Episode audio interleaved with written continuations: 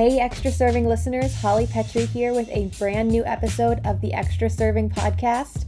We have a special edition from IFMA's COEX here. Sam Oches and I just got back from the conference, and we have our takeaways to start off the episode. Uh, a little feed in from Sam's podcast uh, to start off extra serving. And then we have a few interviews from manufacturers where we talked about supply chain and labor. So enjoy this special edition. Hey, Sam. So we just got back from IFMA's COEX. Uh, tell me a little bit about the event and what it was like being there.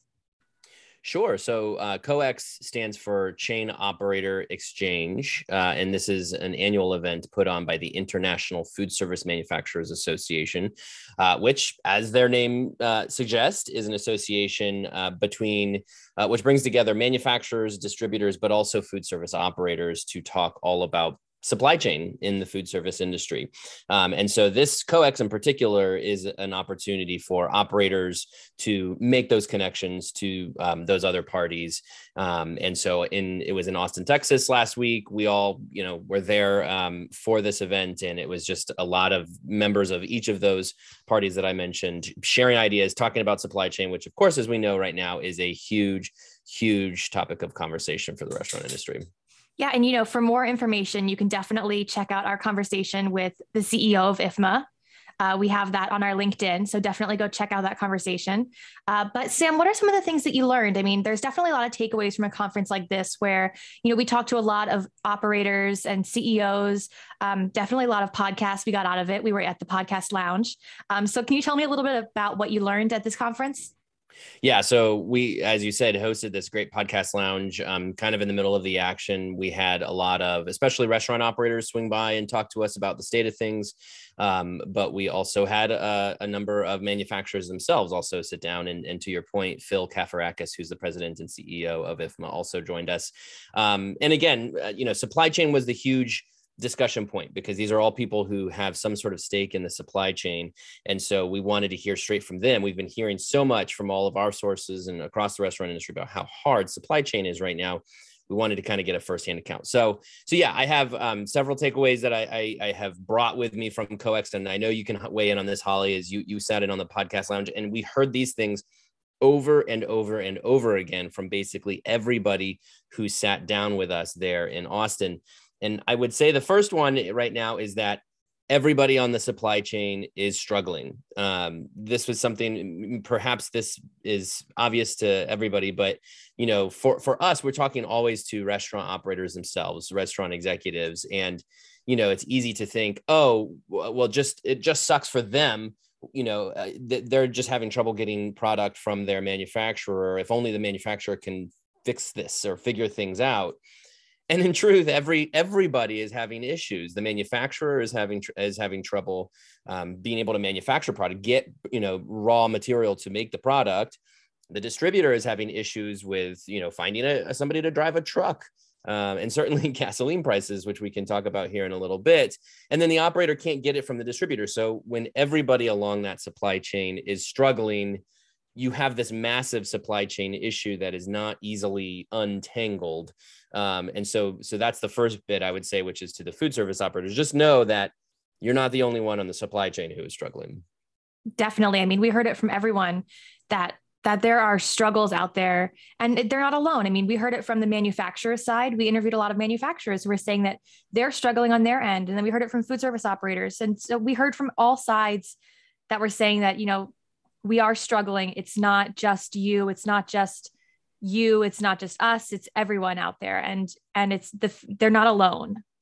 Right. Yeah. And to that point, my second takeaway from COEX was that communication here is key when it comes to figuring out your supply chain issues. Communication with your vendors, uh, your manufacturers, your distributors.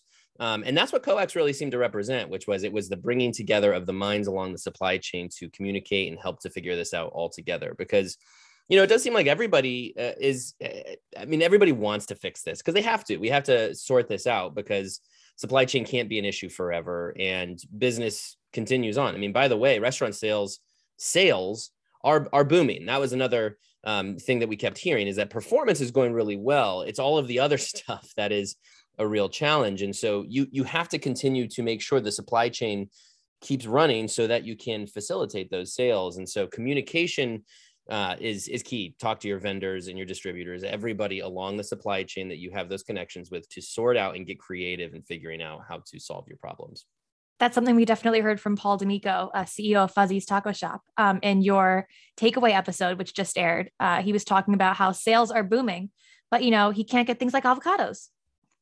Right. Yeah. I mean, normally people would be thrilled about the state of things as it relates to sales, but yeah, if you're if you're selling a ton of guacamole and you're you know you're you're you can't get any avocados, you have an issue here, um, and so there's a, a real problem that everybody's trying to figure out. But good segue into my third takeaway, Holly which is that efficiency is key here as you navigate both your supply chain issues and your labor issues. So, of course, labor kept coming up as well because labor plays into all of this. Um, as I mentioned, with you know distributors having trouble finding truck drivers, I mean that's a labor problem. Restaurants, of course, are having labor problems. Um, so, when I say efficiency is key to supply chain and to labor, you know what I mean by that is if you're having trouble getting guacamole or getting avocados from your guacamole, you're going to have to figure out how to get more efficient with your other ingredients to make up for the fact that maybe you can't serve guacamole. Even if it's one of your signature recipes and your customers love you for it, somehow you have to figure out how to facilitate their demand for guacamole into something else, another product. And um, and so maybe efficiency is not the right word here, but certainly creativity how do you how do you figure out um, you know making your menu more appealing and more creative more in- interesting while also having these issues in getting those products and so just as one example I believe it was Nick Vojnovic from um, Little Greek who sat down and talked with us, and he talked about how you know scaling back on some of those that LTO development that you might be doing with new products, um, and instead look at your existing SKUs and figure out what you can do with those that might be something new and fresh. So again, it's efficiency of what you've got, you know, not bemoaning what you don't, but looking at what you do have and then getting creative with that and coming up with uh, a new product um, that could still be appealing.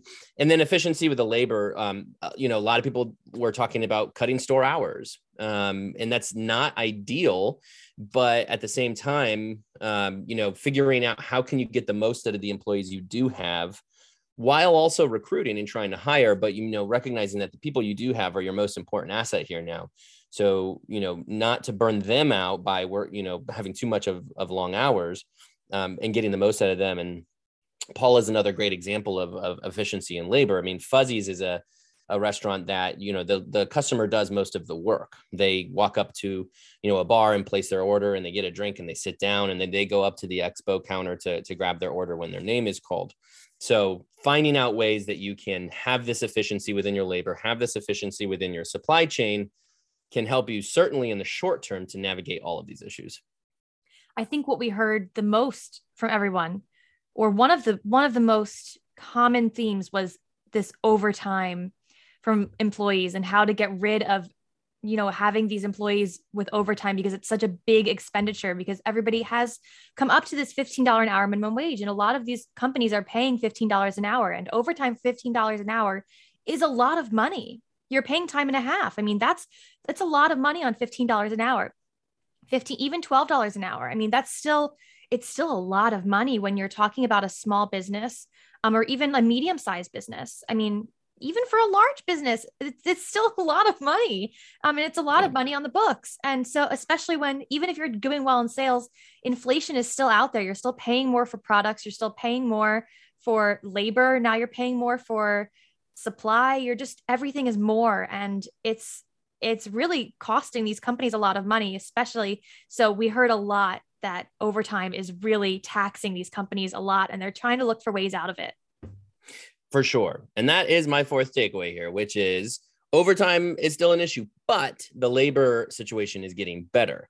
So I would say, echoing everything you just said, which is that um, and and you know I I in my head understood this you know how this goes that you, you know if you can't find more employees to fill hours you use your existing employees to fill those hours but you have to pay time and a half and overtime um, but I had never understood really how much that was playing into just the challenges of today just the scope of this issue where you're right every single operator we sat down when I asked about labor, overtime was their the first thing out of their mouth as well. Our overtime is, you know, it's just through the roof.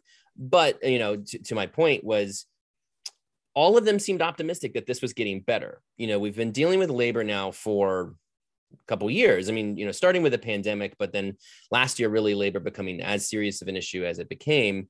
Um, it felt like everybody they they're figuring this out. They're navigating it. They're coming up with solutions.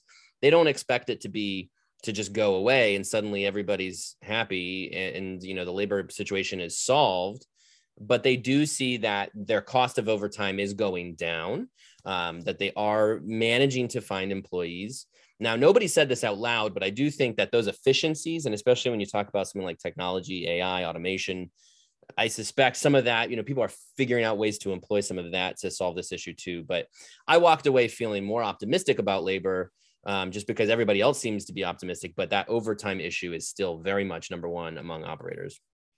Well, and I think that what was so interesting, you know, talking about finding ways to recruit people is that uh, Donna Tuttle from Whataburger was talking about how they pay managers six figures and it doesn't matter if you went to college if you didn't go to college how you know Whataburger is working on finding tracks for for careers for their employees. They really try to like foster family there. They try to foster like this whole career and that they even though they've struggled during the labor movement, they they really were working with employees during the um during the labor crisis during 2020 and that they had employees stay with them throughout 2021 and that it helped them because they were they really fostered this family environment where they were caring for employees and where they they knew that they had employees backs and the employees were there for them when Whataburger needed them. And so it was really interesting to hear her say that. Um, she's actually on our podcast uh, this week so um, but it was really interesting to hear her say that you know employees they had their employees backs in 2020 they paid them through the pandemic um, and then employees had their backs in 2021 when the labor crisis hit, um, because they they have this six figure track to become a manager for 24 25 year olds i mean that's incredible. And and that they were just there for their employees and so that was really interesting to hear um, i think she's like one of the managers of culture and and so she's really explaining how the culture of Whataburger is there for everyone yeah key to that is the word career, which is she pointed out on our podcast and on a panel that I hosted or I moderated with her at COEX, which is this fact that, you know, fast food has this, um, you know, negative connotation of flipping burgers. And here she is working for a major burger company. And she's fighting against this notion of it being bottom rung, just flipping burgers to trying to suggest anybody who works in that environment can make a career out of this and that's what they're trying to do at Whataburger. So um, I would tell you, Holly, my my final takeaway from COEX uh, is that uncertainty remains, particularly around gas prices. Um, as the invasion of Ukraine is ongoing, when uh, you know it was still fairly early in the invasion when we met in Austin, but it was on everybody's minds. Here we are a week later; it's certainly still on everybody's mind, which is um, the you know gasoline prices are continuing to skyrocket. And we all know what that means for the supply chain which is that you know not only with inflation continuing gas prices going up i mean everything along the supply chain will continue to get worse in some ways. Costs are going to get worse. Gas prices are going to get worse. So distribution is going to get worse. Um, so so even though there was optimism around something like labor, and I think generally there was an optimistic feeling that you know the worst of the pandemic was behind us. There were you know some things to be optimistic about. Just that uncertainty around what happens from here as it relates to gas prices and certainly the ongoing um, invasion of Ukraine um, just means there's still uncertainty and nobody quite knows what to expect for the rest of the year real downer to end on, but you know, should have made that number one, huh? Whoops. But you know, an important one to end on because there, we we are we're uncertain about the future right now, and it was a good takeaway because we did hear a lot of people mention that you know that gas prices were it was big. The oil oil prices are going up. Oil prices are going up. Oil prices are going up. We heard that from probably 10 or 15 people we talked to. Um, so it was big on everyone's mind. And that was a week ago so much has changed in a week. Uh, yeah. It's going up even more. So, I mean, I'm sure if you talk to anybody in the industry, it's top of their mind right now. So, it's an important one to be on there, even though it's a real downer to end on. Uh, so, interesting time to be a food service operator. That much we can say. Definitely, definitely. Well, thank you for all your takeaways, Sam. Uh, it's been a blast. Uh, so thank you so much. And we will be back at COEX next year.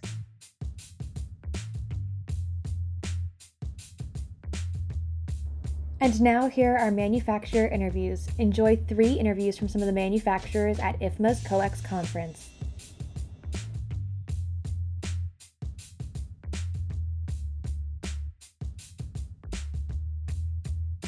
Ben Wexler of Custom Culinary. Thank you so much for taking some time to chat today. Um, ben, tell us about Custom Culinary. What is this company all about? Sure. Custom Culinary is it's a wholly owned subsidiary actually of Griffith Foods. We're a flavor platform company, so we create both uh, flavor bases, soup bases, uh, gravies, as well as ready to use sauces. Uh, so we can really provide the entire operator landscape outside of direct to consumer we support that that broad customer base and, in their flavor needs. What's that relationship like with your customers? How do you work with them to to be able to accomplish that? Sure, we have a uh, an organization split up into three teams.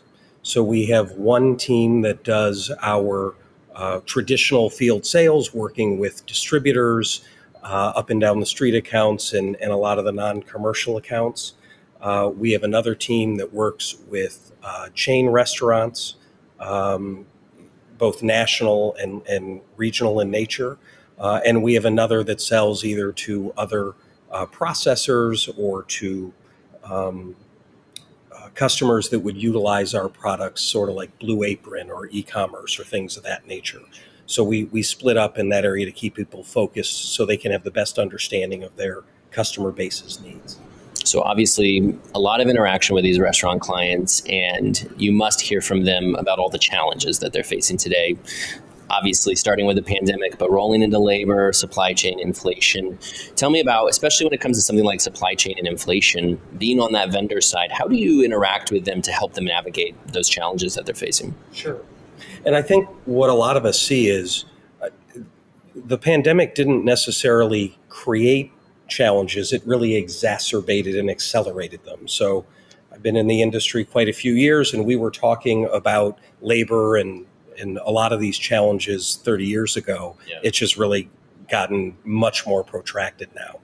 Um, so some of this has to do with how we um, proactively determine how to streamline our portfolio from a product point of view, but expand the usage uh, from an operator point of view of how our products can be utilized to proactively allow customers to bring in less things when cash flow or labor or inventory uh, cost are a challenge, but have that not impact ultimately what they can deliver to the consumer and to the patron. Uh, we have a dedicated culinary and, and R&D team. Our culinary team are all folks that have extensive experience in the back of the house and into, into the operational dynamic. So they understand the challenges that they're working through. And our chefs will go in and, and look to see what challenges are customers having to help them solve them. Um, one other area that we look at is depending on the customer with whom we're speaking – they'll have a tendency at times to look at one portion of the P&L at a time. Right. So you'll, and it's understandable. Procurement will look at, I want to buy stuff at the lowest cost. We try to help them see how does, what is the total cost and operational impact to your P&L. So, mm-hmm. for example, paying a little bit more from a procurement perspective to buy a ready to use product may actually be cheaper when you have increasing labor cost and it actually may expand your capabilities when you either lack labor or lack the train labor to uh, to make certain items. So it's a matter of how do we make sure that we're both driving their top line and their margin by allowing them to charge appropriately for really on trend offerings, um, and seeing them look at things from a fully loaded cost point of view in terms of not just food cost alone, but food costs and labor. Mm-hmm. And then last question, you know, going into the year ahead, still so much uncertainty in the world with various things. How can custom culinary keep on top of this going ahead? How do you prepare the company and make sure you're responding to whatever challenges come the way of the clients? Well, um, as we often talk about, none of us have done this before. so, so there isn't a playbook uh, for this. Um, and a lot of what we're doing is really trying to focus on what we can control. Um, and also, to the degree that we can, trying to remove unnecessary areas of uncertainty or cost. So, our, we've got a, de- a really talented, dedicated R&D team that's continuously looking for how we can, where possible, streamline um, our our product formulations. Uh, because if we can remove some of the complexity from them without having an impact on either the sensory or the performance dynamics, we can increase the reliability with which those ingredients will show up, yeah. and and work to um, also consolidate and direct customers to um, potentially still a, a, a, very broad and wide, but a little bit more focused portfolio, mm. um, and make sure that people understand. Um, there might have been slight differences between products before, but focusing them to a little bit more of a core set and then expanding the culinary applications with that. So in reality, while it may be less SKUs, it's actually more offerings that they can make right. their customers. Because our job obviously is to help our customers be successful with and, and meet uh, meet consumers' needs. Sure. Ben Wexler of Custom Culinary, appreciate your time today. Thanks so much. Absolutely. Thank you.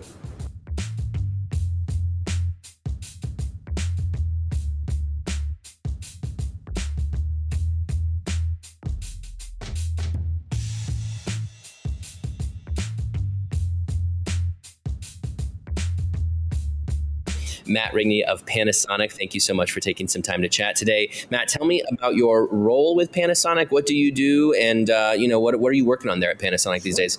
Sure. Uh, so, Matt Rigney, uh, I am the culinary sales manager for Panasonic uh, Food Service Equipment. Uh, what I do is I have a couple different roles within um, the organization. Is I'm a sales manager first and foremost, but then I also develop. Uh, I take our products and develop um, culinary ideas and systems using our products to help the end user uh, and, and our end customer try to uh, use our products as a solution. So it's kind of neat where I can take my 20 years plus of operations experience and bring that to our end users and how we um, can use Panasonic's ventless solutions to kind of help them move forward and uh, they'll try to find some new ways of doing things. And how, how would that be? What's an example of how they could use your solution? So uh, we have a couple different products uh, that we combine under an umbrella called the Sonic Solution, and that's our Sonic Chef, which is our uh, high-speed oven, and our Sonic Steamer. So both are both ventless, um, and literally with these two piece with these two products, you can actually create almost a whole menu with just using two pieces of uh, cooking equipment. Um, what I did even when you know two years ago when this all when we closed our uh, kitchen down, our test kitchen, I actually installed an oven in my garage, okay. and I created a test kitchen. So I called it the Test Kitchen North, the remote test kitchen, and I literally created two menus. So bars um, specifically could get back to serving food and serving drinks at the same time. Wow. Um, so that was one big solution that really helped us kind of form this Sonic solution, and it's it's really been doing very well for us. That's awesome. And now you just have a kitchen in your garage. Yeah, well, I moved it out um, uh, because you know the, the the kitchen is my dance space, as they say, and the uh, garage is actually my wife's dance space, and she does all the fixing around the house, and I do all the cooking. Nice. So that's a great setup. yeah, yeah, that's great. It works out for me. It works out for her. so obviously, today the restaurant industry is facing so many challenges. Uh, you know, not the least of which everything that came with the pandemic, but then you talk about labor and supply chain and inflation. I'm sure you're hearing it from all of your clients. Tell me how Panasonic is working with your clients to help them navigate those challenges. Yeah, so what's really interesting about what we do at Panasonic with our food service equipment is, um, and what has helped with the supply chain issues. Do we have supply chain issues? Absolutely. I think if anyone came up here and said, you know, we don't, we, we they'd be lying. But what we do is uh, we actually work through 15 distributors throughout the country who actually inventory our product around the country. Then they sell to the dealers who then sell to the end users. Now, how that helps us is the product is close to the users, right? They're close to the restaurants. If someone has something break down, they're not waiting a week to get it shipped to them from a main factory or whatnot. Um, so that has been very key with our success throughout the past two years. The other part is really working with these distributors and end users and getting their uh, um, feedback in what are they going to need for the future, right? One of the biggest challenges is we don't know sometimes, hey, this X chain is going to need this many microwaves. So we really try to build relationships with our, you know, chains and our customers on what are their future needs, not just now. We can't just focus on now. We focus on six to eight months down the future, eh, yeah. down the road. Then we can produce products that they're going to be using and as they're for their growth. So that's where we've done really well, and we um, have been able to, you know, find um, equipment for these folks. The other cool thing that our distributors do is that they actually talk to each other. Right? They're not in competition with each other. Right. So so many times over the past two years, I've said, I've gotten a call saying, Hey, does someone have a Sonic steamer? I have a customer in desperate need, and everyone has been helping each other. So it's like, it's funny because it's, you know, Panasonic, but these Panasonic distributors are also helping each other. And that's really what's pretty awesome throughout our whole network of, of people.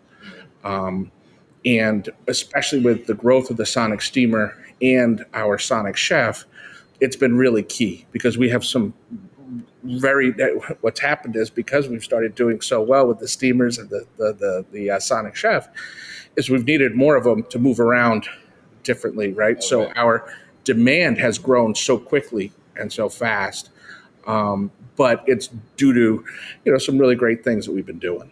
Good problem. Yeah, right. Like yeah, absolutely.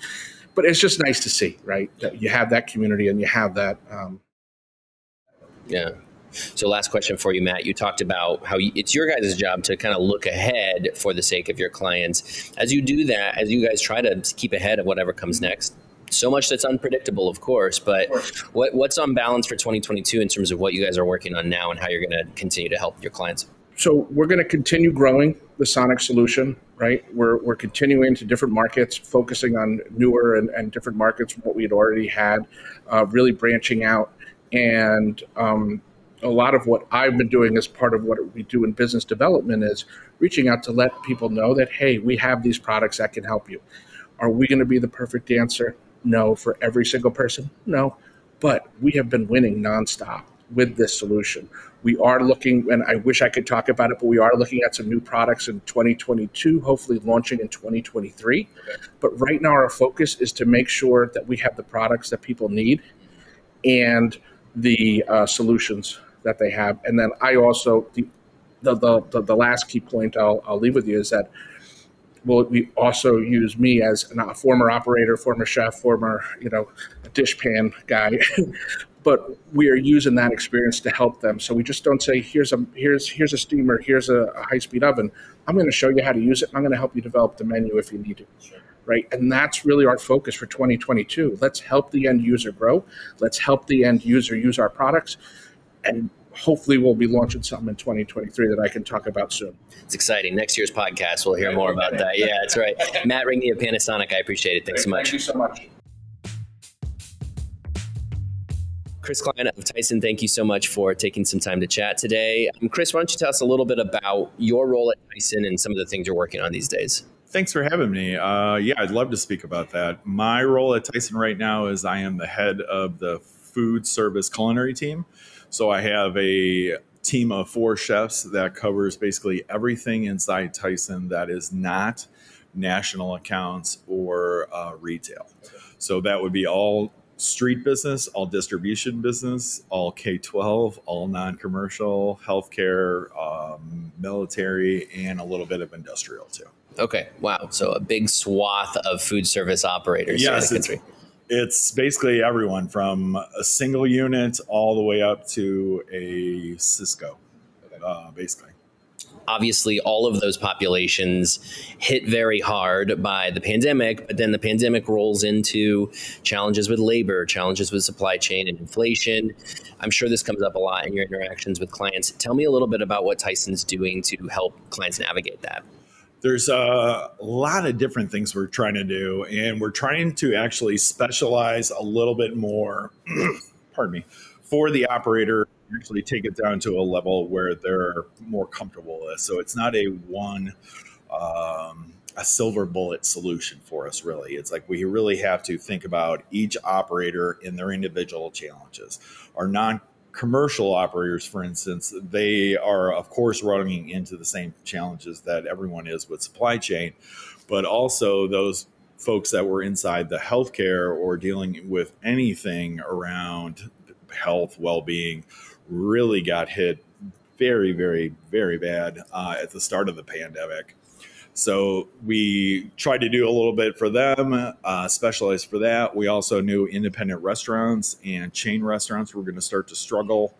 Um, there was a couple different things we started to do there. So we actually moved um, some of our SKUs around for them and uh, SKU it ourselves a little bit to shrink that portfolio to optimize what we could actually produce for the country. Okay. So we wanted to not have let's say a just X number of SKUs, um, that puts you into manufacturing um, confines sometimes. It's like if you have too small runs or uh, very small proprietary SKUs. So, what we wanted to do was actually uh, try to optimize our portfolio so we'd be able to feed the masses as much as possible. So when it comes down to the restaurants that are kind of on the feet on the street, so to speak, right now they're getting pounded with not only labor challenges but also inflation. So uh, we've always known here in the United States that food is pretty cost effective. Um, so it's starting to get into a point where I would say it's almost a little bit more realistic on the food supply or on the dollar supply for food. Uh, but everyone at the end, it, it, will affect everyone's pocketbook. So none of us are really ready for that, even though that us in the industry have kind of seen like crops like sugar and other things that have been subsidized are always very inexpensive compared to the rest of the world. So we've seen those and we've tried to help uh, as many people as we can with uh, I can't really control inflationary costs, but what I can help you do is optimize the back of your restaurant. Uh, in particular. So that's one of the things that we've been doing is trying to help folks back of the house streamline and get uh, a little bit more efficient and effective in their offerings. We know that drive-through took off, the grocery stores took off really heavy uh, at the first part of the pandemic, now that we're kind of heading towards the endemic, um, to be in the restaurant world, you still have to have a very strong takeout business or drive through business to maintain what everyone's gotten used to. So it's like that's a, going to be a big struggle for folks that aren't willing to adapt, aren't ready to adapt, or haven't already adapted to that. Um, so it's a little bit of give and take from everyone. It's like they'll work on their um, takeout and delivery game. We're working on making products that hold longer and have that crisp or crunch that can actually make it through the delivery service um, or delivery time period. So roughly 15 to 30 minutes. So speaking of that, I mean, so much of this has come up in the pandemic. I mean, it's been around, but you know, it became trendy, so to speak, to do the off-premises service and things like that. As a chef, you must be paying attention to what are the trends today. What's the operator of the future? How are they going to be serving their food? What are, what are your thoughts on that right now? How do you where do, where is this all pointing right now? Um, that's a great question. So if I had that, I probably would tap out and actually go open that restaurant that uh, would figure that out. Yeah. But there's a couple different things that we're seeing around that are going to help folks. Um, the appreciation for local and even hyper local is getting better and better. So it's like folks, even if they can't um, do all their menu with local or regional. They're doing bits and pieces with that. So we're seeing a bigger sense of community with inside the restaurant industry. We're a pretty tight knit group anyway. Um, but now that everyone's been affected by it a little bit more, either through loss or work loss or jobs or stuff like that, or actual just loss loss of life. Um, there's been those struggles um, all the way through. The labor situation, I don't think, is going to come back and bounce back as quickly as everyone really hoped. It's it's a brutally difficult industry.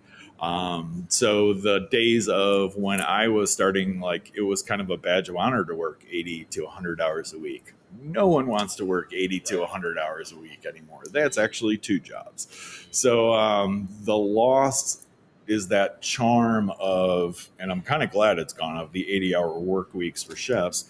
And now everyone's got a better work life balance. That's the one thing the pandemic has done for everyone, chefs included, is they've had to not only worry a whole lot more, but they've had to shorten their hours or really concentrate their time periods of service to optimize how much money is going to come into their establishment. So if they know folks aren't at uh, their offices eating lunch, chances are their lunch business is going to be very down if they're dependent on that throughput from office workers. Uh, where we know dinner is um, that meal part where we all kind of want to get together with our friends and family regardless of the pandemic or anything, we always want to get together and share that common meal. So I think that dinner meal part is always going to be strong and continually to be strong uh, for the next couple of years. I think folks are used to family uh, and seeing everyone. So I think uh, even bringing food into your house from delivery. Uh, having that experience is almost as good as the home cooked meal nowadays. Sure. Well, Chris Klein of Tyson, I appreciate your perspective. Thanks for joining us today. Oh, it's been a pleasure. Thanks for having me.